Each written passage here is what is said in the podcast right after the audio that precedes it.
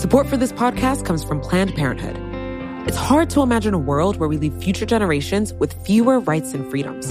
Since the Supreme Court's decision to overturn Roe v. Wade, politicians in nearly every state have introduced bills aimed at blocking people from getting the essential sexual and reproductive care they need, including abortion. Planned Parenthood believes everyone deserves access to care.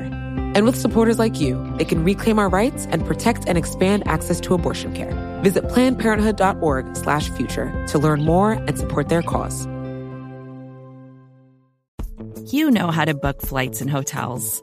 All you're missing is a tool to help you plan that unbelievable travel experience. That's why you need Viator. Book guided tours, excursions, and more in one place. There are over 300,000 travel experiences to choose from, so you can find something for everyone. And Viator offers free cancellation and 24 7 customer support for worry free travel. Download the Viator app now and use code Viator10 for 10% off your first booking in the app. Find travel experiences for you. Do more with Viator.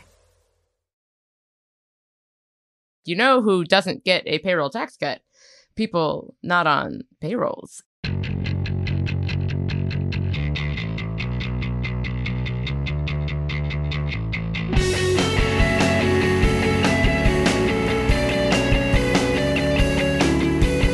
Hello, welcome to another episode of The Weeds on the Vox Media Podcast Network. I'm Matthew Yglesias here with Jane Coaston, ProPublica's Dara Lind. Uh, we are going to have a, a conversation about the economic crisis engulfing America, the gridlock in Congress, um, some some relevant white paperage, etc. But first, I did want to say at the top of the show uh, that I have written a book. The book is called 1 Billion Americans The Case for Thinking Bigger. It is about how there should be more Americans, uh, more babies, more immigrants, uh, more houses for them to live in, more clean energy for us to have our lights with. Um, I know you have a lot of questions. How's it going to work, Matt? buy the book.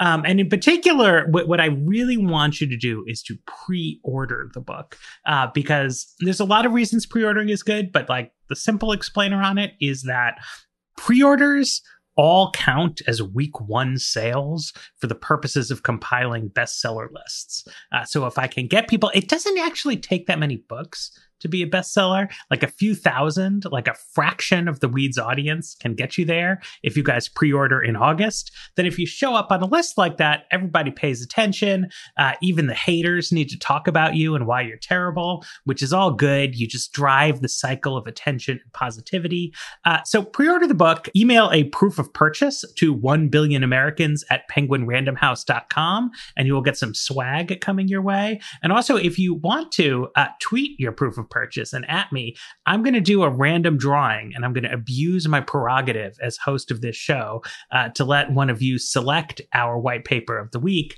based on pre-ordering of my book. I want to change the world. I want to get denounced by Tucker Carlson. Uh, and these are things that can only really happen with your cooperation. Um, so with that, uh, everybody will sell more books if uh, Americans are not totally broke. And Congress should probably do something about that uh, because that was just, a fantastic pivot, Matt. That was great. That was yes, very well On the done. other hand, like having just found out that we are going to have in our future a randomly selected white paper because Matt has a book out, I now understand a little bit more just how it can be the case that like the two sides of congressional negotiations are still so far apart from each other and yet everyone is so confident that something can happen because apparently this is happening and I was not consulted nor was I informed. Well, when you guys write books, which I'm sure will be coming soon, whatever goofball promo schemes you come up with, uh, I will play along with. That's the deal. Right. We're just going to have an entire episode on the in, ins and outs of why George McClellan was terrible or the Battle of Stalingrad. But we're getting back, yes. Back to, back to what yeah. we're actually talking about because I think it's a fascinating discussion because it actually has become so much of congressional politics is there's what's actually happening on the hill among people and then there's the posturing that happens to us there is the performance of politics that is happening to us and what's happening here is that the performance of politics is getting in the way of politics, which is why you have among Republicans, you have a split between the Republicans who are like, like Marco Rubio, who tweeted out on July 29th that a trillion dollars in debt is bad, but it would be worse if we didn't do anything and we have to help people. Or you have Ben Sasse and Rand Paul saying that Steven Mnuchin is a big government Democrat and that Democrats and Trumpers are trying to outspend each other and they're you know the white house is trying to solve bad polling by agreeing to indefensibly bad debt or you have rand paul saying that he feels like he came out of a bernie bro caucus meeting because republicans are proposing new spending which is i mean this is rand paul so that kind of checks out for him. But this is an example of how on this particular issue a lot of politics is about posturing, but occasionally you actually do have to do something. And so, what the White House has said repeatedly is that they want to make the price tag for the a phase four stimulus smaller and essentially make it so that fewer people get actual money because they've heard from folks at Heritage and elsewhere that giving people money is bad. But Trump has repeatedly said that he wants to give people money, though what that actually means, no one knows.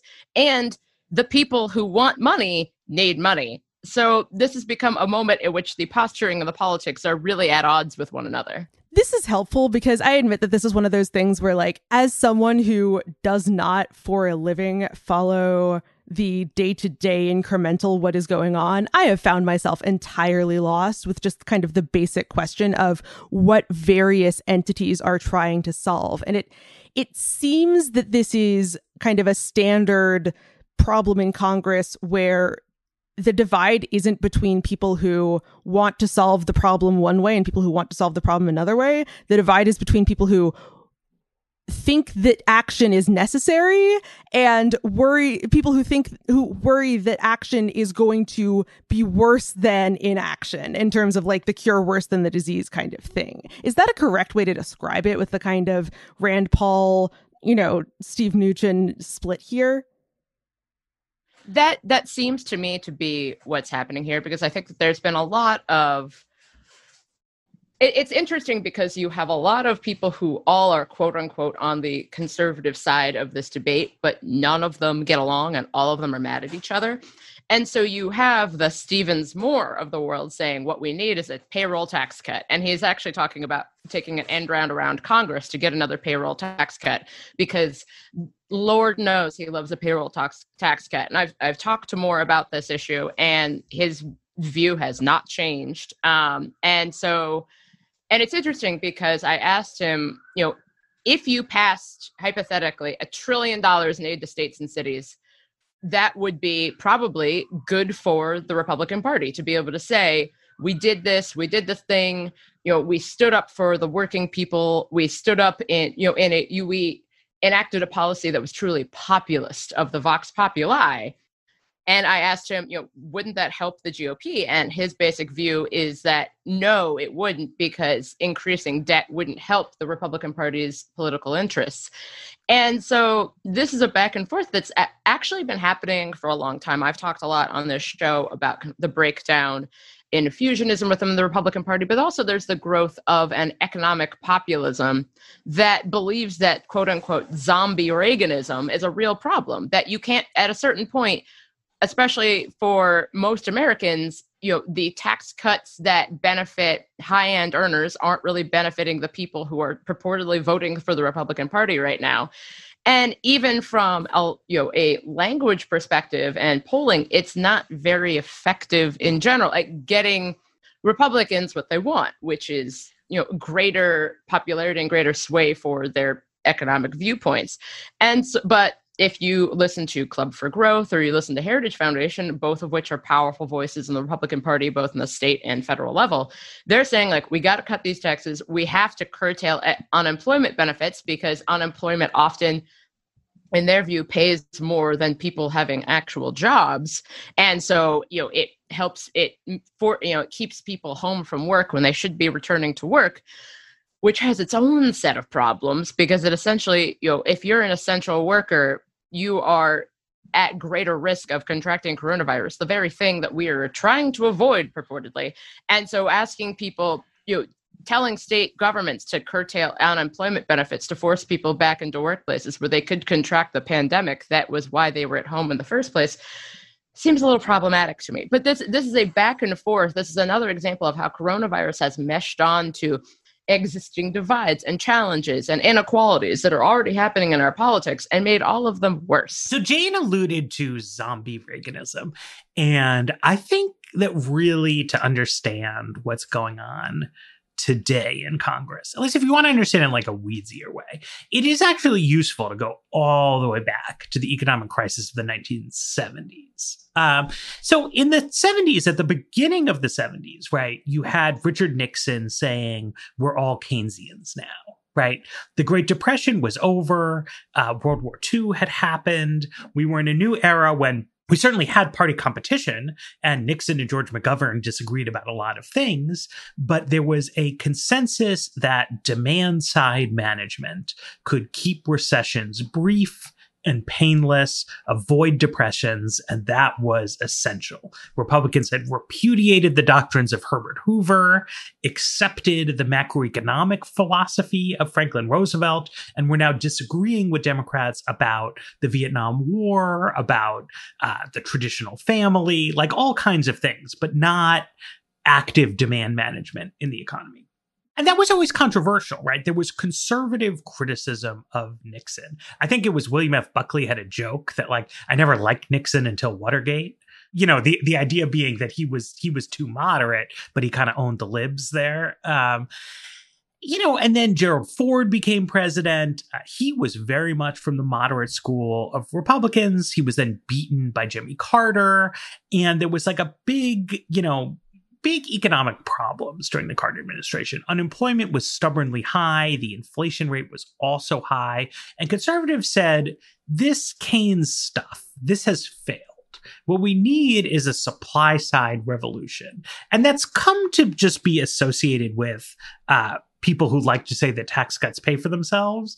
But there was like a bigger philosophy there, right? And it was look, to actually fix the economy, to bring inflation down and unemployment down, we need to cut regulations. We need to cut taxes. We need to make investment in capital goods worthwhile.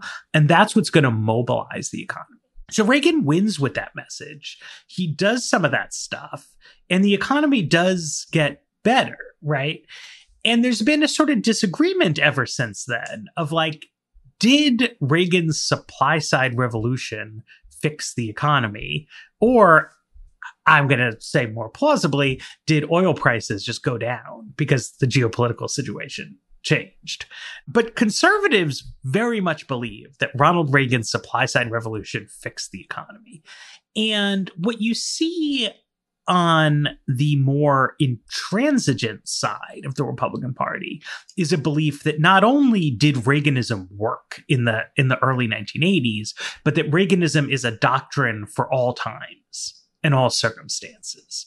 So cutting regulations and cutting taxes is always good like it was the right thing to do in January. Um, but the worse things get, the more dire a crisis becomes. That only shows how much we need to cut taxes and cut regulation. And so the payroll tax thing is not I mean, it's something Trump is enthusiastic about, but it's it's something that is acceptable to Moore. He knows that the Obama administration did a payroll tax cut as part of their stimulus, but he doesn't believe in stimulus. He believes in supply side reform, but a payroll tax cut is a kind of supply side reform. And uh, supply siders are against all spending, right, on social welfare programs, the whole idea of demand management. But unemployment insurance is particularly irksome to them because it's not just wasteful spending, which is bad, but it is specifically spending that makes it easier for people to get by without a job right? And their whole philosophy is it should be the opposite that you that if you do anything it should be less taxes for people who are working and who are investing. Um, that if you spend money on something and it's like liberals need to get in this mindset but like conservatives like the military and that's you know one reason that they don't mind defense spending as much but the other thing is if you think in supply side terms right buying lots of tanks precisely because it doesn't help people in the way that progressives want to help people, doesn't discourage anybody from working. It's just a market opportunity for steel companies and the makers of whatever those fucking giant tank guns are. I mean, I, I don't know what goes into a tank, but that kind of spending is acceptable from a supply side viewpoint. Whereas like helpfully spending, right? Like give checks to everybody, give money to the unemployed, give money to the poor, the kind of things progressives like, that's what's really bad from a supply side view. And now there's this war, as Jane said, in the conservative camp where I don't think anyone is repudiating uh, like historical Reaganism. But what what the more populist people are saying is that well that was a doctrine for its time. And this is not that time. We are not afflicted by the specific problems of the 1970s, and we should be more open to other things. And Marco Rubio is definitely in that camp. Like he and Oren Cass have been a little bit uh, inchoate, I think, in terms of like what are they actually saying about the economy. But they're clearly saying like we have a different set of problems today.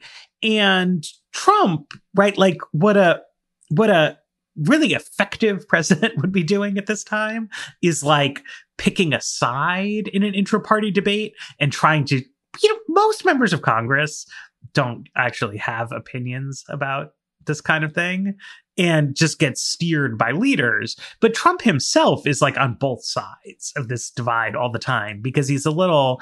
I don't know if you guys saw the John Jonathan Swan interview, which was not about yes. this, but it just really confirms that like President Trump is totally out to lunch. Like like he has no idea what's going on.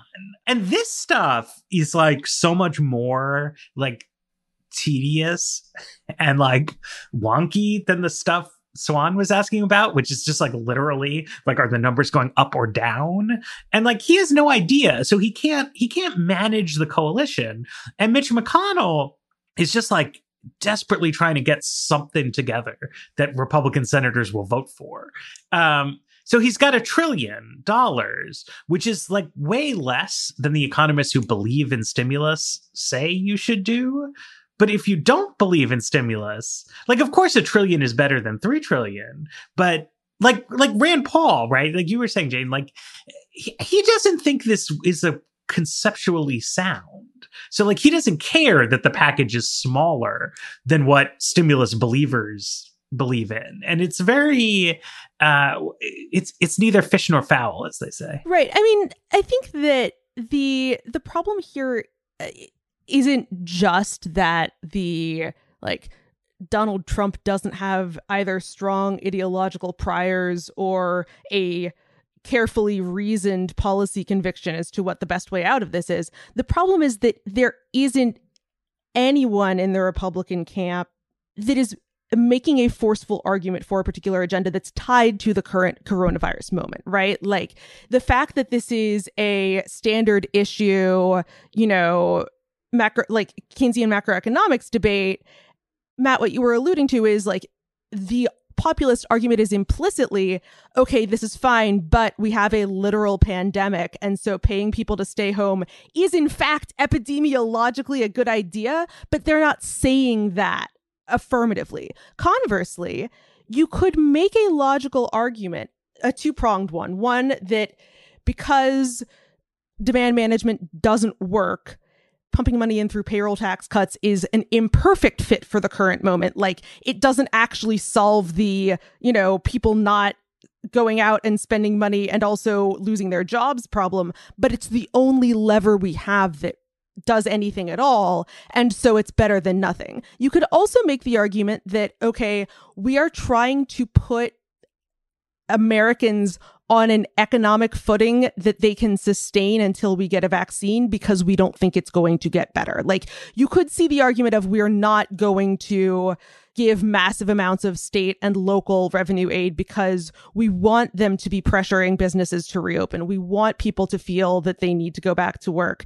But we're doing that because we don't want to give anybody the false hope that all they need to do is hunker down for two weeks and this whole thing will be solved. That would be partnered with like a very aggressive, you know, public awareness masking campaign. That would be partnered with some tempering of optimism about vaccines so that you don't build people's hopes up and then, you know, lead to a massive political and behavioral backlash when a vaccine doesn't materialize in two months.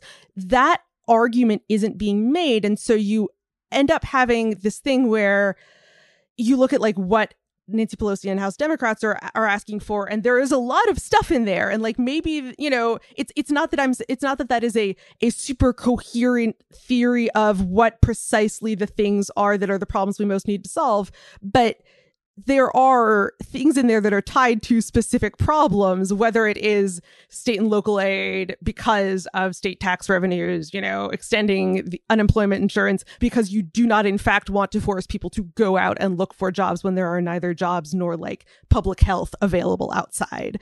Even though there have been like lots of negotiations between Republicans and Democrats on this stuff over the last several days, it's become clear that those are very preliminary negotiations where like now they, uh, now the camps appear to understand how far they are apart, but there have, haven't been any horses getting traded because it doesn't sound like you know, in order to trade some horses, you have to understand which are the horses that you don't want to give up. And that's where it doesn't seem like there's any kind of consensus because there isn't a forceful argument for what here is the problem we're trying to solve. Right. There I think that there very much is a sense that you have a two-pronged argument, but one prong is missing.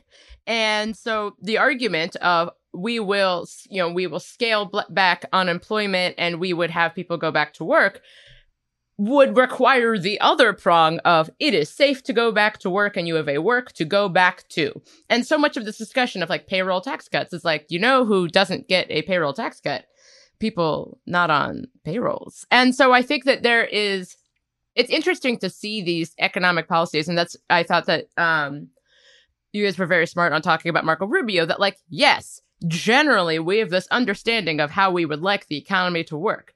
That understanding, unfortunately, does not apply in the midst of a global pandemic. And so I think that there's a sense for a lot of Republicans still that no, no, no, the like this economic policy remains sound. We have to do these things in the way that we would do them if there were not a global pandemic. And the issue is that that doesn't seem one to mesh with reality, but also it's not meshing with what voters want. And I think that that's something that's particularly interesting about the zombie Reaganism argument is that part of the implied message of Trump in 2015, 2016 was that Reaganism didn't work, was that asking people to accept cuts to Social Security while also cutting taxes for the people who they work for and paying for wars in Afghanistan and Iraq didn't make any sense, which that's true. It didn't make any sense. And then it turns out that Trump didn't particularly care about that. And Mitch McConnell most certainly does not care about that. So we're like, actually, we should have more payroll tax cuts and we should have an economic policy directed by the Peters Navarro of the world. And we should continue to spend a lot of money on foreign wars. And it's essentially like if you had a two pronged argument and you decided both of those prongs were needless and useless, and then you just have no argument whatsoever. Well, and so another thing that's relevant to, to this conversation that, that I think can get sort of missed if you're scanning the headlines is that normally when we think about how is the economy doing, right? There's a lot of different variables that you can look at. You can look at household income. You can look at job numbers. You can look at wage numbers. You can look at GDP numbers. Um, and they just, they generally move in the same direction.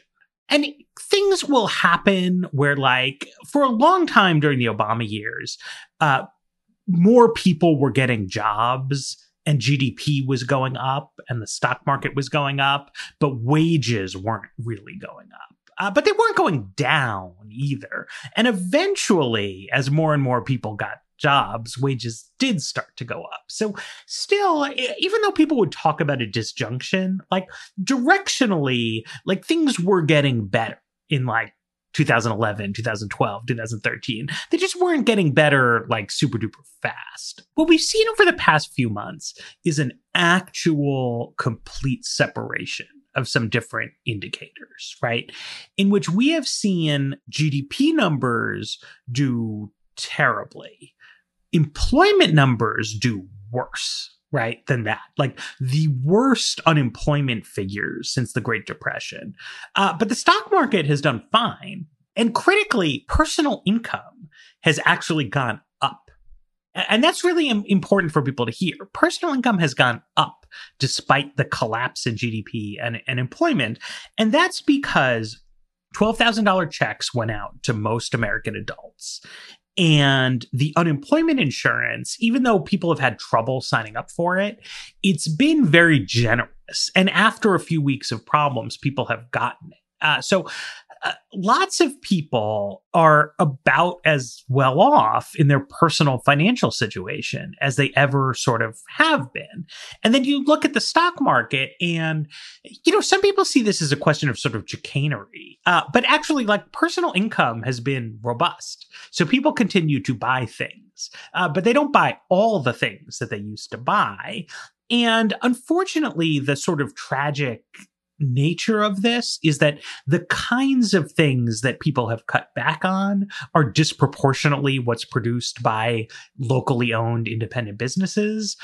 Whereas the kinds of things that the companies that make up the stock market make, like there's been no reason not to buy them, right? Like this is a perfectly fine time. Like I have bought more random computer swag than ever before uh, because I sit in my stupid basement all day, like messing around. So I've got a webcam, I've got, you know, an external keyboard, right? And so, like, Apple's doing great, Amazon's doing great. People still search for things on the internet. Right. And so like stock market's up, small businesses are collapsing. It's, it's, it's sad and it's unusual, but this debate is where that can all come crashing to a halt, right?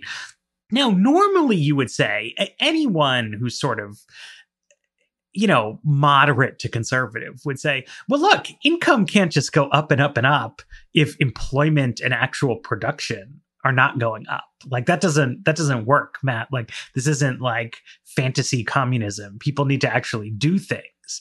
And and that's I think just how Republicans are conceiving of this. That like we need to get people back into paid employment by any means necessary, including sort of rushing on pandemic measures, yanking out bonus unemployment insurance, etc. Democrats are kind of saying like, no, like that Wiley Coyote moment has not arrived. Like interest rates are still really, really low. Inflation is modest and fine, in part because all these things like Google and Facebook don't face meaningful supply constraints. It's not like, well, if everyone's sitting at home, like doing their internet stuff, like who, who's going to make the internet? Like there's plenty of internet to go around, right? It, it's fine. Uh, things that we have real scarcities of, right? Like buildings. Uh, those are going underutilized because we're not we're not out there. And so Democrats are saying, look, like just just keep the party going. Like all kinds of terrible things are happening in the world, but household income has stayed okay. Nothing terrible is happening on that front. And we can prevent anything terrible from happening by just continuing to cut checks while we work everything else out. And I think that just, uh, not just Republican members of Congress are ideologues, but like the kind of Main Street businessman type who form the kind of backbone of the Republican Party, who Republican members listen to, like the guys who own the car dealerships, it it like it rubs them the wrong way. Just like on a brute instinctive level, this idea that we can just have millions and millions of people out of work and just give them money and the three of us can like sit at home and type. Like like eh, to them like that doesn't work right? Like it's it's not real. Like the economy is in dire straits unless people are in jobs. And even if that means exposing them to health risk even if it means real living standards fall like they want america back to work and the Democratic stimulus package, which is different from 2009 Recovery Act in that sense, it's not a back to work package. It's a don't get evicted from your house package. It's a hold tight. Hopefully, we're going to get a vaccine at some point package. And it's honestly like a, a good idea, but I can see why a lot of people in conservative politics find it like too trippy and weird.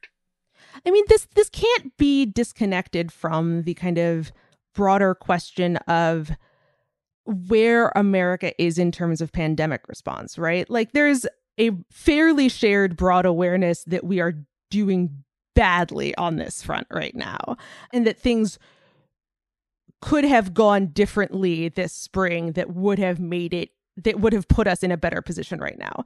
That's separate from the question of kind of what can be done about it at this point. and there seems to be a certain understanding you know across ideologies that like are that the system is just not capable of a super coordinated super competent pandemic response whether that's because of like the character of the president the nature of the federal system. Uh there are some people who I, I think are kind of overly hastily blaming americans for like failing the marshmallow test or for you know themselves not taking long enough to really allow the community spread to slow which i think is eh, eh, i think is an instructively wrong thing to say right because it really speaks to our puritan heritage that yeah. somehow this is our individual fault right i mean it, eh, it does it is understandable that it is definitely true that because to the extent that the curve got slowed in spring a lot of that was because of in independently voluntary actions by people and like there was definitely a very strong shared willingness in early spring to allow things to lock down so that we could crush the curve. It's not super the problem is that it's n- not Americans' fault that the curve didn't get crushed, right? Like there were just mixed messages about what exactly a lockdown was supposed to do, which we discussed at the time. But at this point because that has happened, you don't see a lot of people in you see people saying in this kind of counterfactual sense if we shut everything down for 4 to 6 weeks we really could get on top of this. But no one is seriously proposing that as like the basis for the phase 4 stimulus package. You don't have Nancy Pelosi saying look we have a chance to kill the coronavirus once and for all but it requires that we just pump a lot of money into the economy so nothing can happen for four to six weeks. Instead, what you have is kind of an understanding on both sides that we're going to be muddling through this. And so, how do we muddle through this in a way that most mitigates the harm? And, you know, what we're describing Republicans saying is we need to mitigate the harm to a functioning economy in which people are in the workforce, uh, because that's going to put us in the best footing when we return to an epidemiological normal. And Democrats saying we need to mitigate the harm to like a massive wave of eviction notices and you know like we need to make sure that that people are preserved for the jobs that will eventually return we assume once there is an actual vaccine I think the last thing that I wanted to say on this point is that the, it's impossible to think about how Republicans, specifically, not necessarily conservatives, but Republicans are thinking about this issue without contemplating the fact that this does have a lot to do with the election and how much of this is this idea and you see it if you go through um i poured through a, a, pretty much everything the heritage foundation has put on a coronavirus fiscal policy over the last couple of months and so much of it is the economy was really really really really strong and that was great for donald trump and now the economy is not so strong and that is bad for donald trump so if we could just retcon ourselves back to late February, then everything would be fine. And whatever we need to do in order for that to happen, well, we should just do that. Which seems, I mean, for one, that's basically impossible because of the number of small businesses closing and the number and the fact that especially the, issue is in part that coronavirus does not particularly care about the economy. Coronavirus is not going to be like, oh, you want to reopen your bar? That sounds cool. I'll be over here. No, you're seeing like re- uh, growth in infections. This is happening globally, by the way. Um, you're seeing a rise in infections in France. Um, you know, in Australia, the, there is one state in Australia that's instilled a curfew where the leader of that state, I believe it's Victoria, said, "Where you slept last night is where you're going to be for the next, for the uh, basically the foreseeable future." And so, what you're seeing is that all of the things that we want to do, all the things that we need to do in many respects to continue economic life, and a lot of the things that, you know, life did not stop for coronavirus. Police brutality did not stop for coronavirus. The issues that divide us the most did not stop for coronavirus. And so what you're seeing is that so much of the economic imperative of opening up businesses and opening up industries and trying to do this as safely as possible, even the schools debate, you are saying that coronavirus does not particularly care. Coronavirus is like, cool, lots of people close together in an in, in an enclosed space breathing. Awesome. Let's spread. And so I think that it's important to think about how much this has to play in with the election and how much this has to play in with a virus that does not particularly care about our economic viewpoints. We, we should take a break and then and then let's talk about some of the the specifics in these packages. Support for the Weeds comes from Not Another Politics podcast from the Harris School of Public Policy. With the constant news cycle, there's a lot of noise out there. Opinions are plastered all over social media, pundits are throwing out hot takes without any sort of context, and it's only getting worse as we dive farther into election season. We know that if you're listening to us at The Weeds, you're looking to cut through all this. And if you like this show, you might like Not Another Politics Podcast. Not Another Politics Podcast is produced by the University of Chicago Harris School of Public Policy. They want to take a research and data approach to analyzing hot button issues and offer perspectives that go beyond the headlines. They cover a wide variety of topics in their episodes, but a few recent episodes that you can listen to include a deep dive into why women are underrepresented in US politics or whether or not we can believe political surveys. You can listen and subscribe today at harris.uchicago.edu slash NAP. That's N-A-P-P.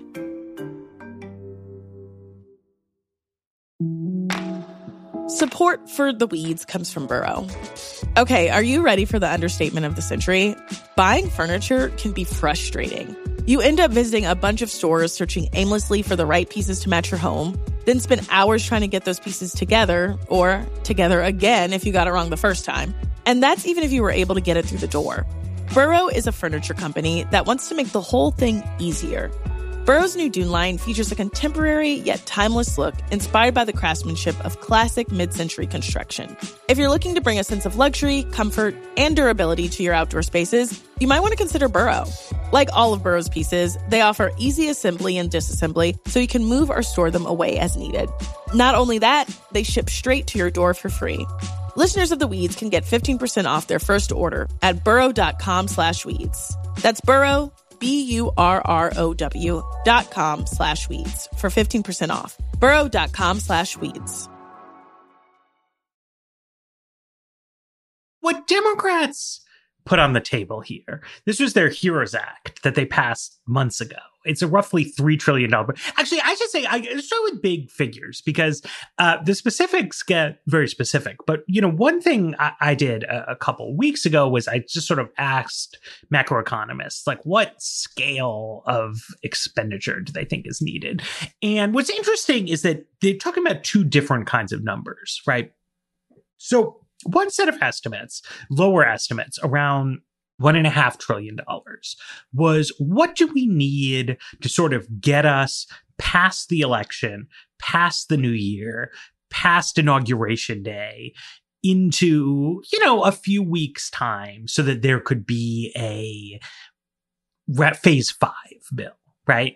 They say about $1.5 trillion.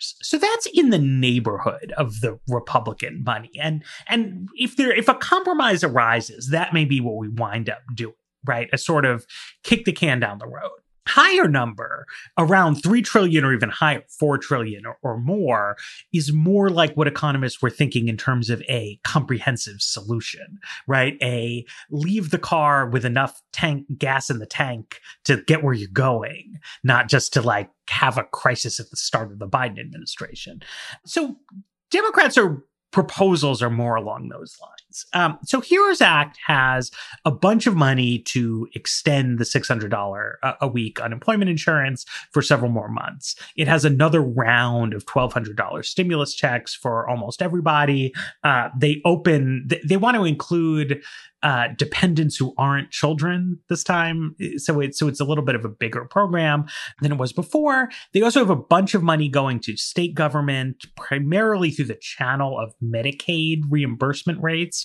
which is how Democrats like to do this because it well it helps states that have more generous Medicaid programs, which tend to have Democratic members of Congress.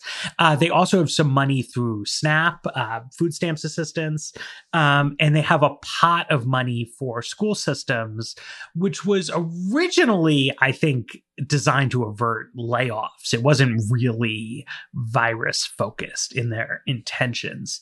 Um, an interesting thing about this is Democrats passed this package a while ago, House Democrats, with the idea of sort of gaining the upper hand politically vis-a-vis Republicans. So they can say now, we did our work. We passed a $3 trillion bill. Senate Democrats support this. All we need is like four Senate Republicans to come over to our side and we can solve this problem. Like, just forget about Rand Paul. Like, he doesn't matter. We have a united Democratic caucus. Just come on over, Cory, Susan, just a few of you, and we're done. But in the interim, Democrats have actually raised their bid and so now Nancy Pelosi is talking about not just an extension of bonus unemployment insurance, but creating it as a sort of semi permanent automatic stabilizer that would extend as long as unemployment is high.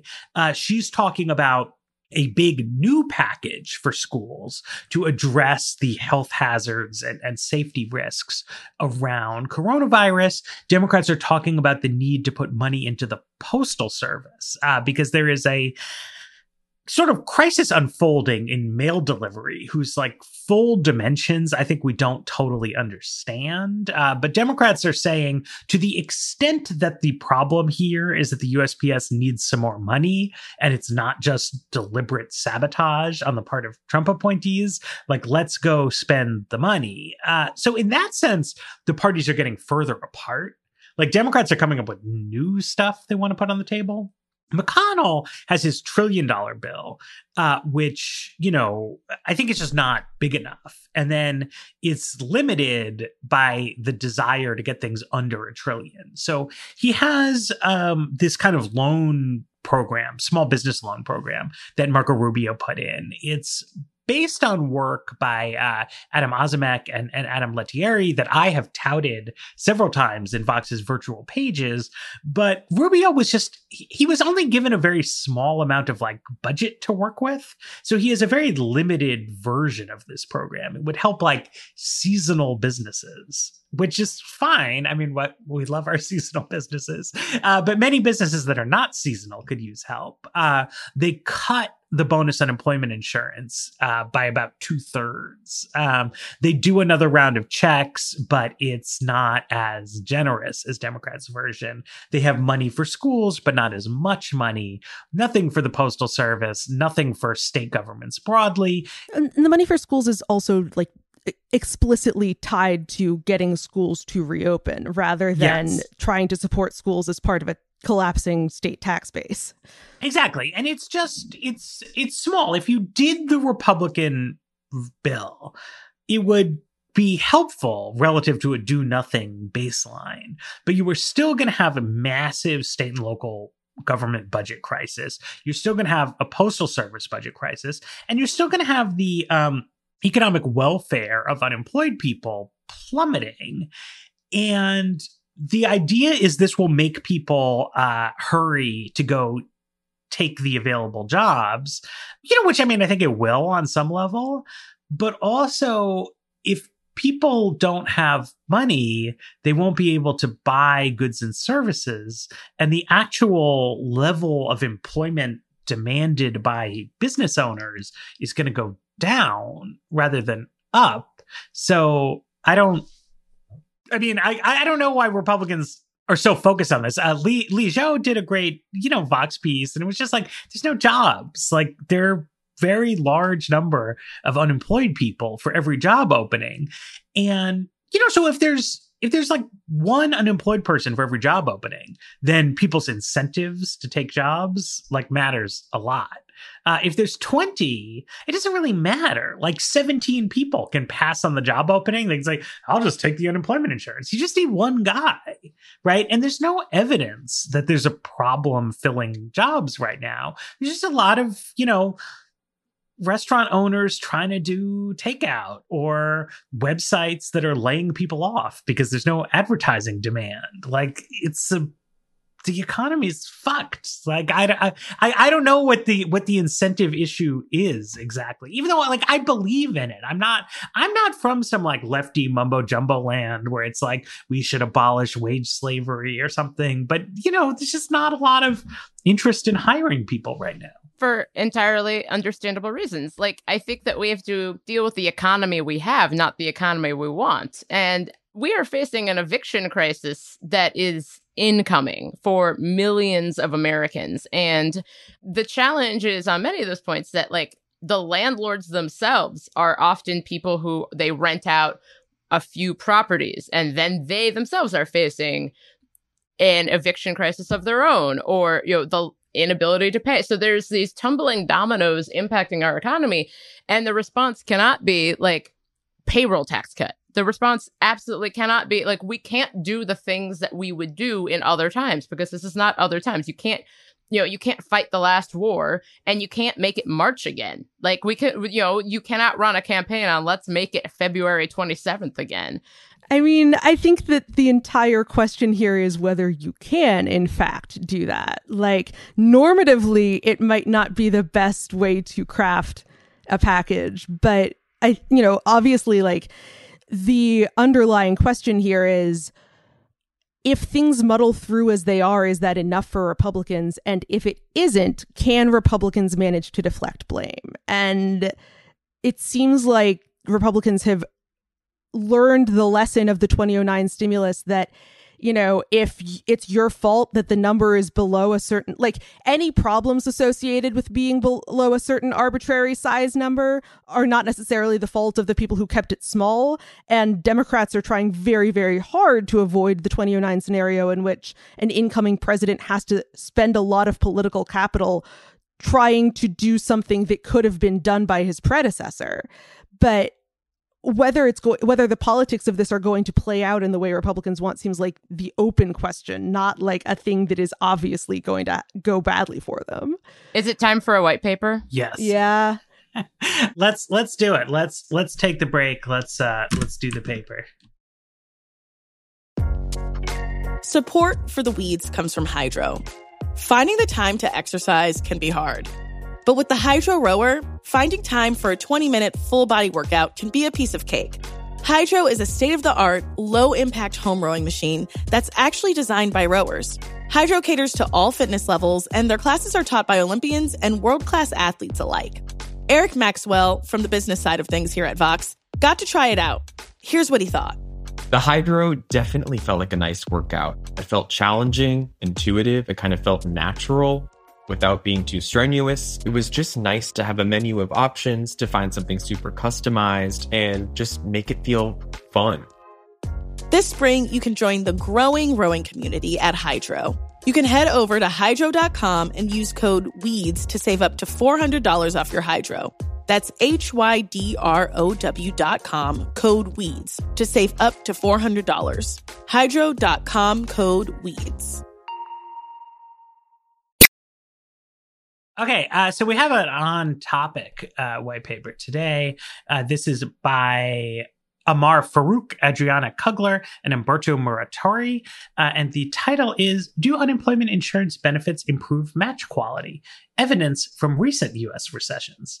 Uh, so this is looking not at the pandemic, uh, but at the, the Great Recession and other earlier episodes that were more sort of macroeconomically conventional. So it just totally puts aside, because like one issue that's been in the mix here is like, do we even want people to go back to work? And they're looking at recessions where we clearly did, right? Like the goal in 2009, 2010 was to get people into jobs, right? Through some kind of means. And and what happened in the 2009 recession was not that Congress uh, made UI benefits higher in terms of how much money you get per week, but they made the uh, duration longer. Because normally the way UI works is uh, it's not only pretty stingy in terms of the amount of money you get, but it just it, the benefits expire fast. So the idea is okay, like we don't want you to like starve to death or lose your electricity just because you lost your job, but we do want you to go get another job like fast. Uh, and then during a big recession, we'll say, okay, we're going to give you a little more latitude. We understand it's it's hard to find work. And so they ask, well, what happened there? And and they find that people get better job matches in the end. That like they act choosier about picking jobs, but not not like lazy not like just don't do anything and then you know a million weeks later like oh man i guess i better get a job. Um, but they actually get jobs that match their skill levels better. And so you see fewer people sort of in position of being overqualified for their work. Fewer people like with phds uh, I don't know what, like working retail jobs. Um, and that this is particularly true for, for women, for uh, non-white people, for people with lesser levels of education. And that's something I think, you know, if you've listened to me talk about monetary policy, we always see that there's a lot of sort of low key discrimination in the labor market. And when unemployment is really high, I think it seems like employers really kind of fall back on their biases. And when the unemployment rate gets lower, that becomes less true, right? It's not, it's not like, I, I don't know, it's not like racism or sexism or whatever else just vanishes because there's less economic anxiety. But it's like when it's hard to hire people, everyone takes a good hard look at like, can this guy really do the job? Uh, but when unemployment is really, really high, it's like, eh, I'm, I don't like the cut of this guy's jib. I'm, I'm, I'm not gonna, I'm not gonna give it to him.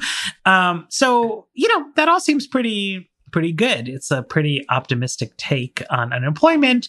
Although it does confirm, I think, the like lurking suspicion of car dealership owning Republicans that like the welfare state, you know, lets people get a little a little choosy, lets them get a little soft, right? And if you if you believe people should just be out there pounding the pavement, taking a job, be like, what do you mean you're unemployed? There's a help wanted sign at the Taco Bell. Like the UI does discourage people from taking that Taco Bell job. They get the quote unquote better match instead. Right. I think that this really speaks to how, in many ways, there is, you know, there's a lot of talk um, on the internets in the discourse about the uh, professional management class. I'm using very helpful air quotes, but I think that there there really is something to be said about the Republican Party's car dealership owner class because uh, you know Ted Cruz had um, he did a podcast a couple of weeks ago where he talked about the Republicans are the you know the party of the working class, but it's the party of the working class that also has people who work for them. And so I think that there there really is a sense here that the idea of you know what Germany did, for instance, even as its economy has faltered, but unemployment has uh, stayed at around 4%, is that they just cut checks to people. And they cut checks to people, and that helps people stay in their homes, which does give you the space and the mental acuity to be able to say, look for a job if you wanted to. I think that there's an understanding of, I mean, I think this this is a long standing misconception, but I think the idea that you know unemployment will make you soft and desperation will make you hard and a better worker. When that's you know that's the same reason why we see these stories about how wonderful it is that this elderly grandma went came out of retirement to drive a bus when you're like no no that's not good. She should not be doing this. This is all very bad. And it kind of goes back to the conceit of what this even is supposed to look like which i find concerning.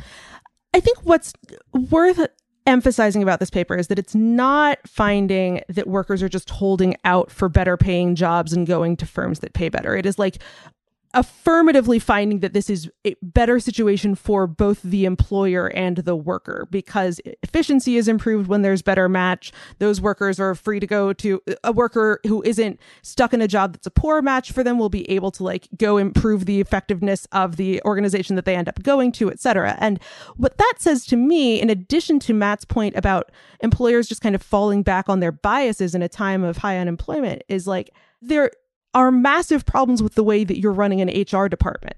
If it takes people being able to like rely on unemployment benefits to find the best match for your firm in a time of high unemployment when demand is very very high for jobs that you know that kind of seems like the way around this republican like logjam of whether you want people to go back to work going back to work or not right? If markets worked in the like ideally efficient way, you would have had some firms figuring out how to do hiring in a way that didn't have you hire overqualified people who weren't going to make your firm the best it could possibly, you know, who weren't going to do the job you were actually hiring them for, as well as somebody who didn't have as many traditional qualifications. Like that seems like a solvable problem that this is pointing to that doesn't require higher unemployment insurance to fix, but that does allow for, you know, an an ultimate solution that is preferable for both employers and workers if you do have the gener- state generosity to expand unemployment. That that's a big if there. I mean, one thing in an employer match, though, right, is like there's a there's a disjunction between what's like socially optimal and what's individually optimal for for companies, right? Like when when I had J- Jennifer Doleac on, we were talking about you know finding jobs for reentering prisoners, right? And like just like one of the big things there is it's it's clearly like much much much better from society's viewpoint if somebody hires the ex cons, right? Like both because they're people and they need jobs, but also because like, you know, if if you have a criminal record and connections to the criminal world and also no job or source of legitimate income, like you're going to do more do more crimes, right? But also like you understand why that's not employers' first choice of person to hire. And when you just have a robust labor market, though, you get a better social outcome because low productivity, low wage employers have to stretch themselves a little bit right? Because like everybody who's really model employee, right? Like you've got degrees, you're finishing high school, you're doing stuff on time, you're staying away from drugs. Like those people are all getting really good jobs. And so then the people whose business model is like this job is not so great, like they need to take a risk on people who have problems. And that's way better for society. Like we want recovering alcoholics to get jobs. We want returning offenders to get jobs. But like that's not that's not anyone's dream employee, right? So you always have this tension where it's like, yeah, like the business owners don't want to deal with problem candidates. They love a situation in which like well-educated, non-troublemaking, super competent people are like desperate to go get a shitty low paid job with bad working conditions. Um, and they'll be like well that's good for the economy right? Like we're we're filling our vacancies. But like that's not actually what a good economy looks like right? Like you want the real hard cases to like get an opportunity to like get some reps in and prove they can show up every day and and like get get on the right track. And that means a situation in which like the desirable employees like have it on easy street whether that's because they can take an extra three weeks to find a job or ideally just because like the economy is healthy and everybody is like posting at the job fairs and, and doing other good stuff. Yes well then Cool. All right. I like it. Okay. Um, thanks guys. Thanks as always to our sponsors. Thanks to our producer, Jeffrey Geld. Thank you to people who have pre-ordered my book. I really, I cannot uh, emphasize enough that in these uncertain times, uh, the greatest thing you can do for society is to buy my book, uh, tweet about it, future proof purchase. You'll get in the drawing. You can uh, do something to annoy Dara and Jane or me, whoever deserves annoyance most. um, and the weeds will be back on Friday.